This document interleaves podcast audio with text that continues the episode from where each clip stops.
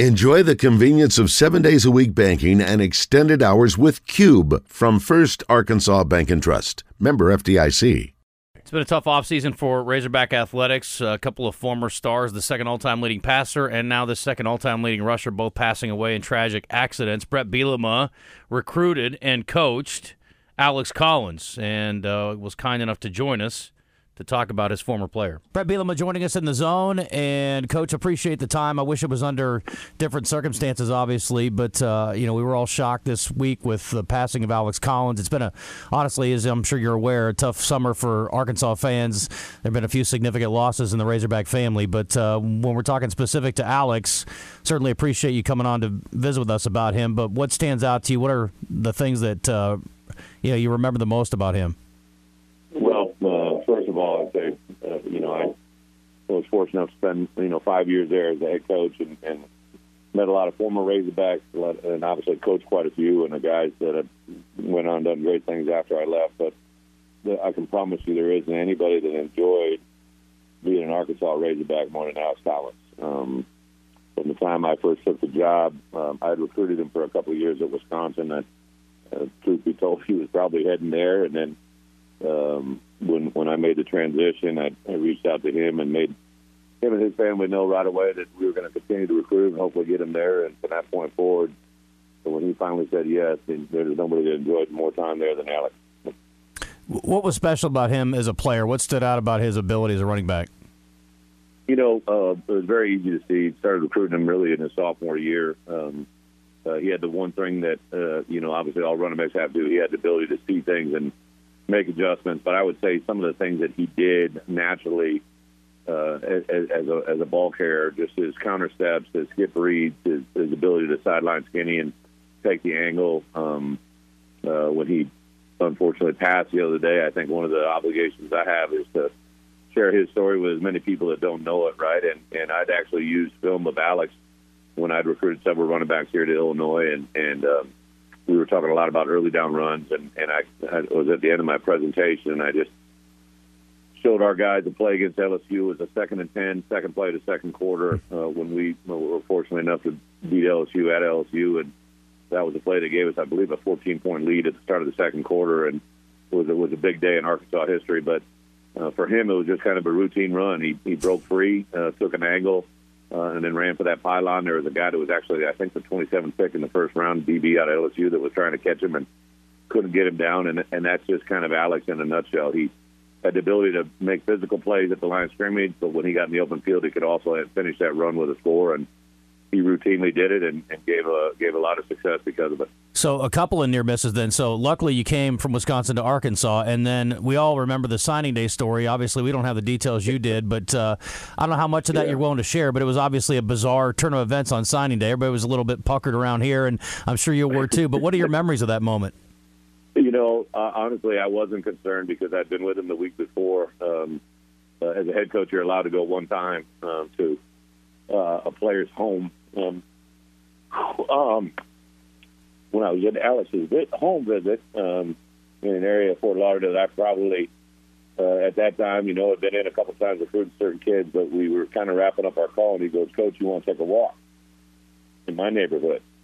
Because you're asking me to come to yours, right?" And I kind of laughed, and we took off down the street, and he and I just walked probably about 2 blocks and turned around and came back, and along that walk, he said hi to some people, some of his neighbors, and he said, "Coach, I wouldn't want you to walk this walk without me." And that was just kind of Alex telling me, "Hey, I'm going to come join you, but I want you to fully understand where I'm coming from." And from that time when I left that home visit, I knew he was coming to us. I knew there was going to be some things. His mom, who loves him to death, and his family, obviously, had a set of plans for him. They wanted him to kind of stay closer to home in Miami, and I get that. Like, you can never take away, a young man and his love for his family, but I think Alex recognized that going to Arkansas would give him a chance to grow, right? And that's ultimately what he did. I know that there was a lot said about that day, but actually Charlie Parker, I give Charlie a lot of credit. He suggested we send two sets of NILs because he was worried something might happen to one of the documents if it got in the wrong hands. So ironically, we had another set of papers waiting on him, and he just kind of had to walk through that moment with his family, and fortunately signed with us soon thereafter, and the rest is history. And you know, as much great things as there are about Alex to remember on the football field, it's moments like that. He and I had a good story or two about that, not only why it was happening, but for years to come after. And even to my last visit at his house when I went down there after his third year of playing, when he was trying to make a decision between staying another year and could really rewrite the history books and SEC rushing records to going in the NFL. And obviously he made the decision to jump to Seattle, but the night of his passing, John Schneider, the GM, and I, John FaceTimed me about 11 o'clock that night. We just shared Alex's stories about his time together with all of us, and just he just left such an impression on so many people. Yeah, no doubt. You know, I was going back and looking through his history, Coach, and obviously, you know, the numbers speak for themselves, his performance, and I think the lasting impression he left with a smile and his attitude is left with people, too. He got off to an interesting start. You know, again, you guys have won a huge recruiting battle. There was so much anticipation about him, and he had had a few runs, and then he goes and scores his first touchdown at War Memorial, and right out of the gate, Coach, you got in a little bit of trouble. You remember that play pretty well, I'm sure. Yeah. That was Alex at his best, man. He was always going to push the limit. I really believe he was just so caught up in the moment. You know, I got a call from Chris Buckman, obviously track coach there at Arkansas, and he tells the story that Alex was there on his recruiting visit, and they had won a championship, and he literally got in the middle of the track team and called the Hawks, right? I remember at the Catfish Hole on his recruiting visit, we were kind of all just watching to see how he was going to handle everything, and he literally got up in a crowded restaurant and called the Hogs, right? Like he wore his passion on his sleeve. He was incredible in so many ways. Believe me, I had a lot of great conversations with him. I had some difficult ones as well. I always say as a head coach, you grow in more moments of tough conversations than you do in easy conversations, because they come from a place of love, and I loved him like no other, but he gave a lot of love back, right? Like there wasn't anybody. I heard from so many players that day. I remember I called Jay Will and Raleigh because those guys shared the backfield with him. I reached out to Joel Thomas right away, who coached him, and I heard from a lot of players that day. I heard from academic people. I heard from administration. I heard from people that touched us live in the NFL, right? I called Coach Harbaugh and the Seattle Seahawks when I found out. I literally was on a Zoom call, and I got a message from Doug Gatewood, his high school coach, who was instrumental in his life, and his wife Bethany were really, really close to him. And I saw that text come through, and I'm like, I hadn't talked to Doug in a while, and he said, just reach out to me. And then I literally went inside, and I came out of another meeting, and I saw a voicemail from Sam Pittman. So Sam had reached out to me, and I just had this uneasy feeling, and then I made that call to Doug, and that's when I found out. And obviously, we all dealt with it in our own unique ways. Yeah. So I was also referring to the first touchdown. He got a celebration penalty, which was kind of cheap, by the way. I went back and watched the video again. And you said he would never get another one. Did he ever get another one in his career? I don't remember. I don't think so. I think he took that moment and ran with it. You know, he got famous in the NFL. He actually, Doug's daughter was in Irish dance lessons, and that's what started that whole Irish jig that he got going on. And you know, he was always in the moment, but he's also a very reactive player, a guy that handled it and reacted to his emotions. My guess is that first score was going to be a penalty, whether I want to believe it or not. I think he had that choreographed in his mind. So those are the great parts about being a part of his history. He was a big-time recruit out of Florida, and to get him to leave Florida to come to Arkansas, what did that mean to the program later on? You know, obviously each recruiting story is its own story. I remember when I took the job at Arkansas, I walked off stage and called Hunter Henry, who was right there in Little Rock, right, and talked to his mom and dad and explained to him about why we wanted to have him come and be a part of it. Obviously, it had legacy there, but, you know, then you turn around and make a phone call to Alex and let him know that his offer here at Arkansas was still good from the one I gave him at Wisconsin. And I knew, you know, right away from just being around Alex the previous 2 years that he really believed in our system and what we did. And for me as a head coach, I built up a pretty strong relationship with him and the people around him, but I knew we had to assure him and his family that he'd be all right there. And I had a pretty good feeling if we did what we're supposed to do and he saw what he saw. And the more, you know, Arkansas was new to me too, man, you know, so I kind of had to learn everything on the run. And fortunately, it ended up all working out. And, you know, I know that decision when he left a year early was a tough one, but it was one that gave a lot of detail and a lot of thought into, and meant so much to so many people on different levels. We're talking with Bret Bielema. Coach, I think of his smile, you know, when I think of Alex Collins and that smile. I've heard stories that got him out of a lot of trouble. Did that smile work on you? Yeah, I would say, you know, there are times where, you know, obviously we had to kind of be a voice to him that he didn't want to hear all the time. His high school coach, Doug, and I literally talked on a daily basis. You know, one of the things that I shared with my team, you know, his first Pell Grant money, this is way before NIL, and we all know how much Arkansas loved him. He would have been a big NIL guy if that was the case back then, but he got his first Pell Grant check, and he bought a motorcycle. Right, and Doug and I had a conversation, and I said, "What do we do?" And he said, "Coach, you got to talk to him. You're there; they'll listen to you, right?" And I talked him into trying to get him to give me the keys, and I think I might have had him for a little bit, but he probably had another set, to be quite honest. And he said he parked it. You know, he'd never taken a lesson on it, and you know, ironic moment in that whole thing is just trying to protect him from himself. You know, but I would say that smile, you know, it was so infectious, contagious. My mom and dad, he would always go up to him at the Catfish Hole or a radio show or whatever it was. He would pop up at different Arkansas events, basketball games, women's volleyball games, you name it, he was there. My wife and my family immediately, like, he just always came up and gave them an embrace. He was so lovable. When I called my wife to tell him the other day, it wasn't an easy communication. So just, yeah, it was. You know what you said, the thing, you know, unfortunately in this lifetime, I lost a sister early on in my life when I was 19 years old. And one of the greatest things the pastor said to me at that time is always remember them from what you had together, not the ending, right? So this was a very quick and abrupt and a sad ending. But for 28 years, he gave so much life into people. For, you know, the three brief years at Arkansas, he had an effect that I've literally, in my, you know, 15 years as head coach, not seen many guys be able to do, right? And that's what we got to remember. Always live them in the moment. I promise you, anytime I have a story that involves him and it relates to anybody I currently have, I'll always tell them the story about Alex Collins and what he did, because he had such an immediate and strong impact on people that can't be forgotten over the last 28 years. Talking to Bret Bielema again here in the Zone on the Brandon Moving and Storage Hotline. Let me shift, if I could, Coach, just a couple of football questions, if you don't mind. We're getting ready for the upcoming season. And, you know, again, with some of the things we've been through, football almost seems irrelevant. But coming off an 8-5 season for you guys, and three games where you guys lost by a touchdown or less, so very close to having an incredibly special season. How you feeling going into the fall? You know, I like this group. We got a good group of returning players.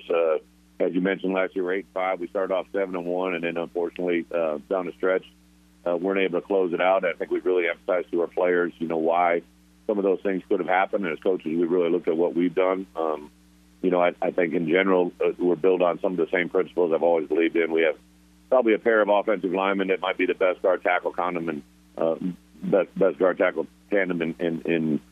college football. They're really strong, really powerful, very athletic. We have two DNs that literally have been nominated for every award known to man, and so the root of our program always starts up front with the O-line and the D-line, and now we got some skilled players. I got a couple of running backs that are very talented. Got a QB transfer out of Ole Miss who's kind of been doing a lot of really good things. Excited about where he is. Our third best O-lineman is probably a kid out of Mississippi that I really learned to recruit that state when I was at Arkansas, so a lot of carryover into where we are now, and excited. We have a tough, challenging open. We got Toledo, which is a good program, picked one of the best in the MAC, and could be a defending MAC champion title. We go to Kansas, who obviously you guys know a lot about. They return a lot of really good players and great quarterbacks. So a definite challenge in front of us, but one we're excited to have. Yeah, speaking of non-con, I was going to ask you, too, obviously in the Big Ten you guys play a 9-game schedule, and there was a lot of debate about going to a 9-game schedule at the SEC. They decided for the time to stay at 8. Do you like a 9-game schedule where you only have to schedule 3 non-cons, or do you prefer an 8? You know, when it comes to scheduling, they don't ask football coaches a lot of questions, right? You get handed that schedule. I love the Big Ten. I love it's a conference very similar to SEC, a lot of pride. When there's a lot of divisional play, a lot of things come into it. This is the last year of divisional play before we add USC, UCLA, Washington, and Oregon. So times are changing in a hurry. Obviously, the SEC's added Texas and Oklahoma. So college football is changing. My guess is to get everybody on the same page, whether it goes from 8 to 9, and I've heard the possibility of even 10. I think everybody will be getting on the same page. College football is changing in so many ways. Every moment, every day, new news, new way of doing things, and the great thing is, I think as a head coach, you got to embrace where you're at, take advantage of the things that you can, maximize your strengths, minimize your weaknesses, and enjoy the day. And I absolutely love every day here at the University of Illinois, working with the people I work with. You know, unfortunately, because of Alex's news, it was a great reminder to me. I probably heard from 30 to 40, maybe close to 50 players over the last 2 or 3 days, just knew how much they loved him, how much I loved him, and brought us all together. You know, it was great. I hadn't talked to Jay Will in a couple, probably almost dang near close to a year and a half, and talked to him, even though it was a bad situation. Riley Williams, you know, Kay Rich. I have a couple former Razorbacks. I have Kevin Richardson, who was a same class with Alex, that's now here with us on defense. Grant Morgan, who was very close with Alex. Drew, who played for us there as well, was him and Alex were extremely close. So Grant spent a lot of time with Alex growing up. So Tank Wright, my head strength coach, was a former player at Arkansas. Now my head strength coach, one of the best in the country. Just a lot of great ties to Alex and a lot of people that were affected by this week's news. How about a non-conference game? Illinois, Arkansas? How about a bowl game? That'd be fun. Yeah, you know, we got a game scheduled with Missouri. These games get scheduled so far out. I actually thought last year the way the bowl season was playing out, there might be a chance of that. You know, and obviously still talk with Sam. Know a lot of people in that building still, and communicate Dan Enos, who I think the world of the OC back there, right? I'm just so excited for him and the opportunity that he has there, and you know, the things that are in front of him. And Sam's a tremendous person, tremendous coach. It's not surprising to see the success he's had. So obviously a lot of good wishes that way, and we'll never know how these things play out. But, you know, really appreciate the time, and always love my time at Arkansas and look forward to crossing paths with people when we can. Can I ask you one last thing about Enos, Coach? Just the things that stand out to you about him as a play caller and an offensive mind?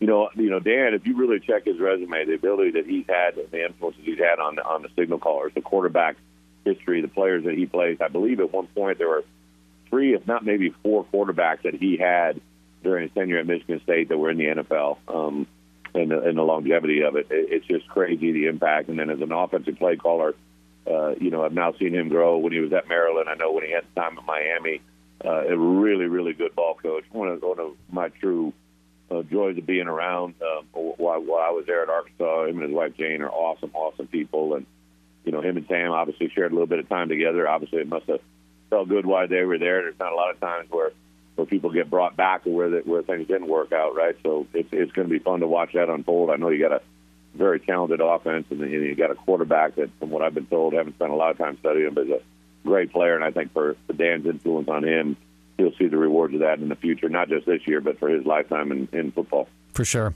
Coach, thank you for your thoughts on Alex Collins. Really appreciate your perspective, and also good talking a little football with you. Good luck this fall. I appreciate you very much. I appreciate it, Don. We'll pig and ILL. All right, take care. Thanks, Coach.